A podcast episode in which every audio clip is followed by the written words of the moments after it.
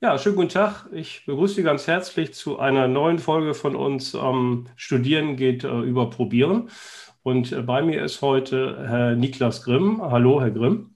Hallo, Herr Littmann. Der sich heute freundlicherweise bereit erklärt hat, am Interview äh, teilzunehmen. Bei schwitzendem Wetter sitzen wir hier vor unseren Rechnern. Ähm, ich möchte Herrn Grimm ganz kurz vorstellen. Äh, nach dem äh, Abitur hat er, was ich persönlich gut finde, wirklich gutes Beispiel, erstmal eine Ausbildung gemacht zum äh, Groß- und Außen Außenhandelskaufmann. Anschließend hat er Bachelor studiert in, das darf ich sagen, was eine ehemalige Station ist von mir, in Münster.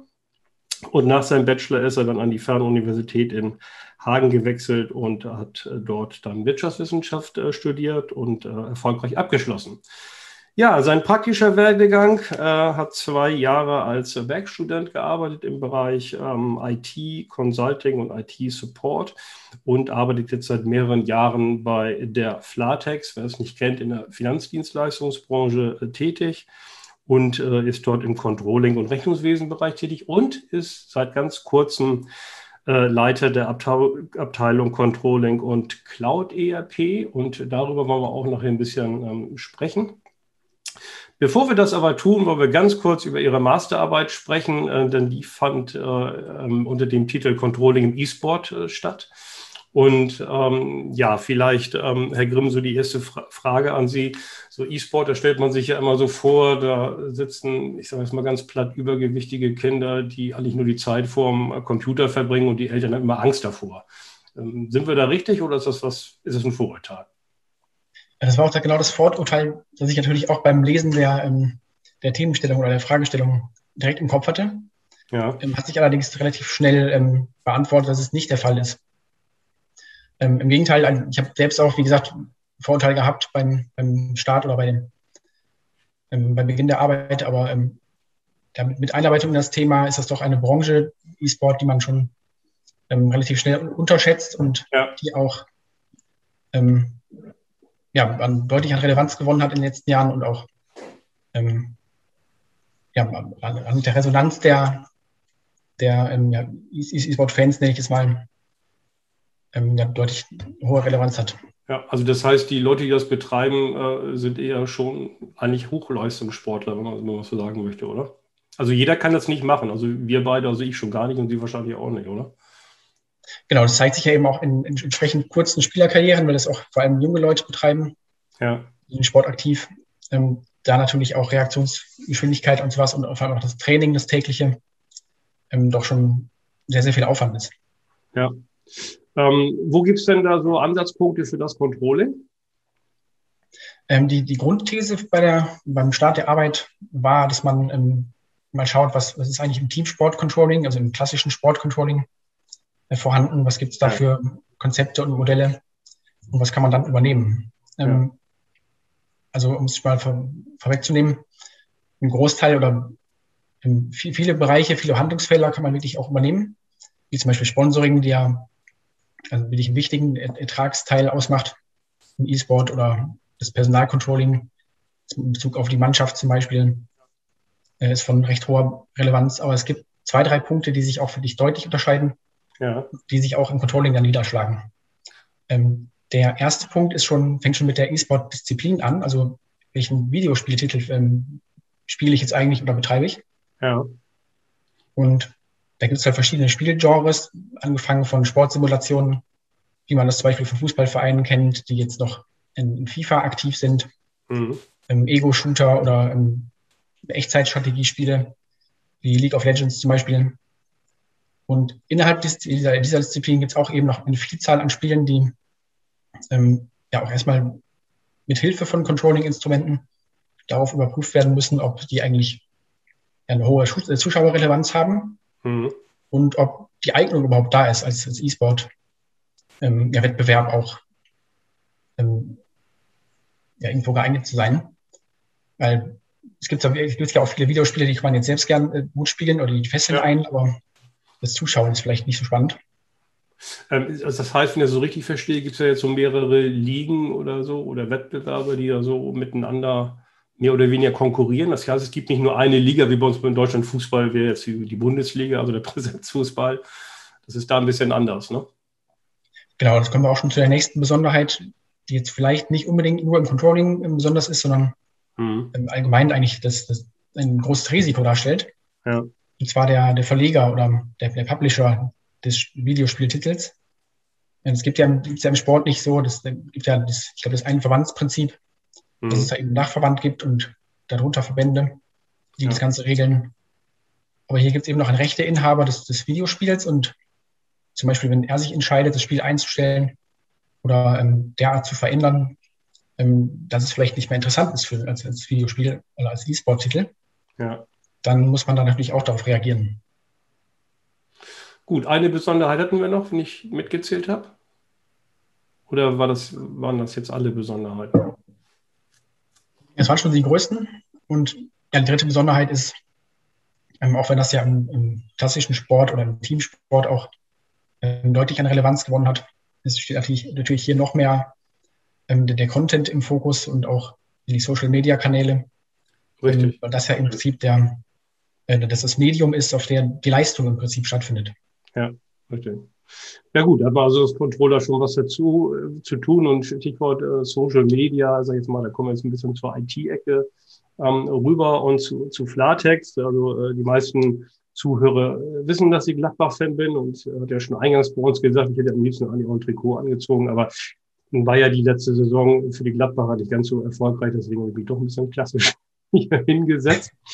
Ähm, also Sie sind Leiter jetzt von Controlling und Cloud ähm, ERP, verbinden also im Grunde genommen so ein bisschen, ich sage Controlling, Welt, BWL, Welt ja, so ein bisschen IT irgendwie so. Und äh, jetzt habe ich mir Ihr Lebenslauf angeguckt, was Sie da so alles äh, machen. Das sind so die typischen, ich sage mal, Controlling-Aufgaben, Konzerncontrolling mit auch noch Rechnungslegung Konzern. Da fiel das Wort Digitalisierung äh, gar nicht. Ähm, brauchen Sie das denn gar nicht oder? Äh, Digitalisierung, ähm, doch ist im Prinzip im, im, zweiten Titel meines Jobs im Cloud ERP enthalten. Ja. Ähm, ja, fragt man sich, wie, wie kommt die Konstellation zustande, dass man im Prinzip Controlling und ERP ähm, Abteilung in einem ist. Ja. Die Idee ist im Prinzip 2017 geboren worden. Standen wir vor der Frage, wer eigentlich das SAP-Projekt bei uns ähm, startet, wer das leitet. Genau. Dass jetzt mehr die IT-Abteilung Abteilung ist und dann ähm, ja. kaufmännische ähm, Kollegen noch dazukommen oder genau umgekehrt? Klassische Frage ist das, genau. Genau, und wir haben uns, weil es auch eine Cloud-Lösung ist, die halt vollständig im Rechenzentrum bei SAP steht, ähm, dazu entschieden, dass wir das in unserer Controlling-Abteilung machen. Mhm. Also damals noch Controlling-Abteilung, jetzt inzwischen Controlling und Cloud-ERP. Und ähm, ja, ich glaube, wenn ich meine Kollegen frage, wir bereuen das auch nicht, diese Entscheidung. Und das hätte ich jetzt gerade gefragt. Aber 2017 ist ja auch ein bisschen her, da konntest du schon Erfahrungswerte sammeln, ne? Genau. Wir haben jetzt dann zum Beispiel noch durch einen, durch einen Zukauf der DeGiro, des äh, Online-Brokers aus, aus den Niederlanden, ja. eben jetzt aktuell noch ein SAP-Projekt, wo wir auch tatsächlich als SAP-Berater intern auftreten. Mhm. Und ähm, da zeigen sich halt schon die Vorteile, dass man auch, ähm, dass, dass die Kollegen dann in den Niederlanden weniger Ansprechpartner zum Beispiel haben und dass die Prozesse dann eben auch ja. ähm, durch eine Abteilung dann vermittelt werden. Also ich vertrete ja auch immer die These, es gibt ja viele äh, Thesen, die sagen, äh, Controlling ist heute überflüssig, ne, was machen wir alles mit IT und Algorithmen und künstlicher Intelligenz, wir brauchen wir euch gar nicht mehr. Ich vertrete ja immer eine andere These, dass man nach wie vor noch Controlling äh, braucht, vielleicht noch mehr als vorher, weil man muss ja auch so ein bisschen verstehen, wie diese Prognosen ähm, dann zustande kommen. Und ähm, die, die, wirklich diese spannende Frage, wer, wer ist nachher eigentlich der Oberwächter der IT? Ist es der kaufmännische Bereich, also Stichwort Controlling, oder sind es die IT-Leute selber? Da habe ich auch immer die Meinung, setzt man einen Controller nach vorne, das ist besser für euch. Und jetzt bin ich auch mal froh, dass wir einen Praxisfall ähm, haben. Jetzt haben Sie gesagt, auch Ihre Mitarbeiter haben auch vielleicht jetzt nach ein paar Jahren Erfahrung gesagt, das war die richtige Entscheidung. Was sagen denn die IT-Leute dazu? Sehen die das auch so? Ich, ich denke, die meisten IT-Leute sehen es auch so. Wir haben einen Kollegen, der unser altes, ähm, unser altes ERP-System vorher ja, betreut hat, auch im Team. Und er ähm, kommt halt mehr aus der IT-Ecke. Ja. Ähm, ist im Prinzip ja, unser, unser IT-Gegenstück. Und dadurch, dass eben vieles in der, oder alles in der Cloud stattfindet und halt nur noch die, die Anbindung an unsere Infrastruktur im Prinzip der Teil ist, der dann wirklich von der IT vorgenommen werden muss. Mhm. Und die ganze Wartung des Systems und die Updates und sowas, die Releases, die viermal im Jahr stattfinden, die werden ja eh von dem, von dem Anbieter, mhm, genau. in dem Fall SAP, dann vorgenommen. Und jetzt hatten Sie noch ähm, die Holländer erwähnt, also unsere Freunde aus den Niederlanden. Ähm, ist das für die ungewohnt gewesen, dass äh, praktisch der kaufmännische Bereich Hüter äh, über die Cloud ist? Ich habe ehrlicherweise noch gar nicht so nachgefragt. Ich, also, die hatten, glaube ich, vorher auch Adminrechte, weil es auch eine, eine, Software, die sie genutzt haben, ähm, war, die auch recht, recht schlank gehalten ist. Ja. Aber ähm, ob das jetzt ungewohnt ist, müsste ich sie mal fragen. Ja, okay. Ich kann mich dann wohl bestätigen, weil wir auch ähm, jetzt durch zwei, drei Kunden, ich will jetzt nicht zu weit ausholen, aber wir sind selbst auch SAP-Partner. Da hatten wir ja. auch schon zwei, drei Kundenprojekte. Und dadurch haben wir halt auch zu anderen SAP-Partnern ähm, und anderen SAP-Kunden deutlich ähm, recht hohen Kontakt hm. in den letzten Jahren. Und es scheint doch ein Trend zu sein, der auch ähm, bei vielen anderen Unternehmen wieder zu erkennen ist. Hm. Wäre vielleicht ja. auch eine interessante Forschungsfrage. Ja, auf jeden Fall. Also ich meine, diese, diesen ganzen Cloud-Bereich halte ich auch für, für, super spannend und ich kann auch nicht auch nur jedes, ja, ich weiß nicht, ob Sie sich als mittelständisches äh, Unternehmen bezeichnen, wahrscheinlich nicht mehr, aber viele mittelständische Unternehmen, die im Grunde genommen sich auch manchmal so ein bisschen gescheut hatten, dann ein eigenes System dann einfach so zu übernehmen. Also Stichwort gerade SAP, wenn man ein bisschen, bisschen äh, Wasser in den Wein kippen, kippen wollen, die dann auch eine Cloud-Lösung ähm, gefahren haben und viele sind damit im Grunde genommen auch echt sehr zufrieden. Das kann ich also im Grunde bestätigen. Ja. Mhm. Ähm, ich glaube, um nochmal Ihre Aussage, Controlling ist nicht mehr notwendig, zurückzukommen. Ja. Ich glaube sehr wohl, dass es das ist, aber gerade der Controller muss halt schon offen sein für neue Themen und für äh, wahrscheinlich für technische Dinge. Mhm. Eben auch den Prozess dahinter dann auch technisch verstehen und implementieren können. Das heißt, dass ähm, die, der äh, ohnehin schon recht hohe Anforderungsbogen an Controller, man also diese ganzen Stellenbeschreibungen oder Anforderungen liest, äh, wird dann nochmal deutlich erweitert. Das ist richtig, würde, würde ich sagen. Aber das ist eh so ein bisschen das, was, was der Controller sowieso immer machen muss. Also, äh, wenn Sie jetzt in der Finanzdienstleistungsbranche sind und würden beispielsweise in den Industriebereich wechseln, dann müssen Sie auch wieder die Produkte und Prozesse und so, die dahinter stehen, müssen Sie auch wieder verstehen. Also, das eigentliche Produzieren und Vertreiben. Aber äh, die Technik kommt dazu und da äh, hat man früher eben halt äh, Excel gehabt, was ausreichend. Obwohl zu meinen Zeiten war Excel auch noch ein Geheimnis, als das auf den Markt kam, muss ich so sagen. Aber gut, heute ist ja und damit tun sie sich aber nicht schwer oder würden sagen so, äh, hm. Grundzüge verstehe ich, aber der Rest soll mal die Experten machen. Ne? Ja, es war anfangs auch schon ungewohnt, also auch da wirklich einzutauchen und natürlich fährt man dann auch in manchen Phasen, in Projektphasen dann auch die, die Controlling-Tätigkeit irgendwo runter, weil es ja auch dann ähm, einiges an Ressourcen kostet. Ja. Aber ähm, dadurch, dass ja vieles auch dann, wie gesagt, in der Cloud und ähm, für, für den Endanwender auch sehr einfach ist, ja. oder auch für den Administrator sehr einfach gehalten ist inzwischen, ja. wächst man da schnell rein in diese Rolle. Ja, wichtig ist eben halt Anwenderfeld und auch Benutzerfreundlichkeit. Ne? Also gerade wenn man dann auch noch vielleicht in Kundenkontakt mit den äh, Daten dann, ähm, dann geht, also die, die klassischen SAP-Systeme, die sind ja irgendwo schon so aufgebaut, so puh, also die muss man erstmal verstehen irgendwie so. Und äh, wenn derjenige, der es durchdrungen hat, das Unternehmen verlässt, dann sitzt man wieder von vorne da. Ne? Aber ähm, das denke ich mal, das werden Sie wahrscheinlich gelöst haben oder sehen, sehen Sie da auch noch Probleme, Komplexitätsprobleme? Wenn es die Unternehmen, die, also Kollegen, die Unternehmen verlassen, das Unternehmen verlassen? Ja, und die, die SAP-Erfahrung mitnehmen sozusagen. Ähm, ja, das ist ja praktisch in jedem Bereich dann irgendwo ein Risiko. Ja. Aber ähm, ich denke auch, das ist dann irgendwo handelbar. Ähm, da wir auch in unserem Fall halt vieles auf, auf mehrere Schultern verteilt haben. Klar, jeder hat dann irgendwo sein Spezialgebiet, aber ja. im Grunde hat jeder schon mal irgendwas, also jeder alles schon mal gemacht. Ja. Gut, und zu Flatex, äh, können Sie gerne noch, wir haben ein, zwei Minuten haben wir noch, können Sie gerne noch ein Wörtchen sagen, was also über das Sponsoring ähm, der großen Borussia hinausgeht?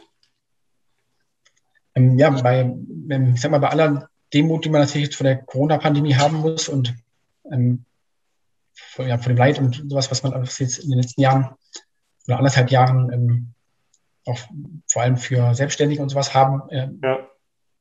zugetragen wurde, ähm, sind wir eigentlich eine, ein Unternehmen oder eine Branche, die davon profitiert hat durch die hohe Aktienmarktvolatilität. Ja. Ähm, ist unser Geschäft eigentlich mit der Corona-Pandemie irgendwo ähm, angestiegen durch ja. höhere Transaktionszahlen. Also Sie sind ja im Grunde auch im, im Bereich tätig, sag ich mal, wo die klassischen Volkswagen oder Sparkassen äh, nicht so tätig sind, im Grunde genommen. Ne? Mhm, genau, also vor allem im Bereich Online-Brokerage. Ja. Ähm, für Kunden, die im Prinzip selbst entscheiden und selbst online ihre Wertpapiergeschäfte dann tätigen. Ja, ja, genau. Und ähm, aber die beraten Sie dann im Grunde genommen auch noch oder lassen Sie die mehr oder weniger alleine laufen? Ähm, also Beratung findet bei uns nicht statt. Okay.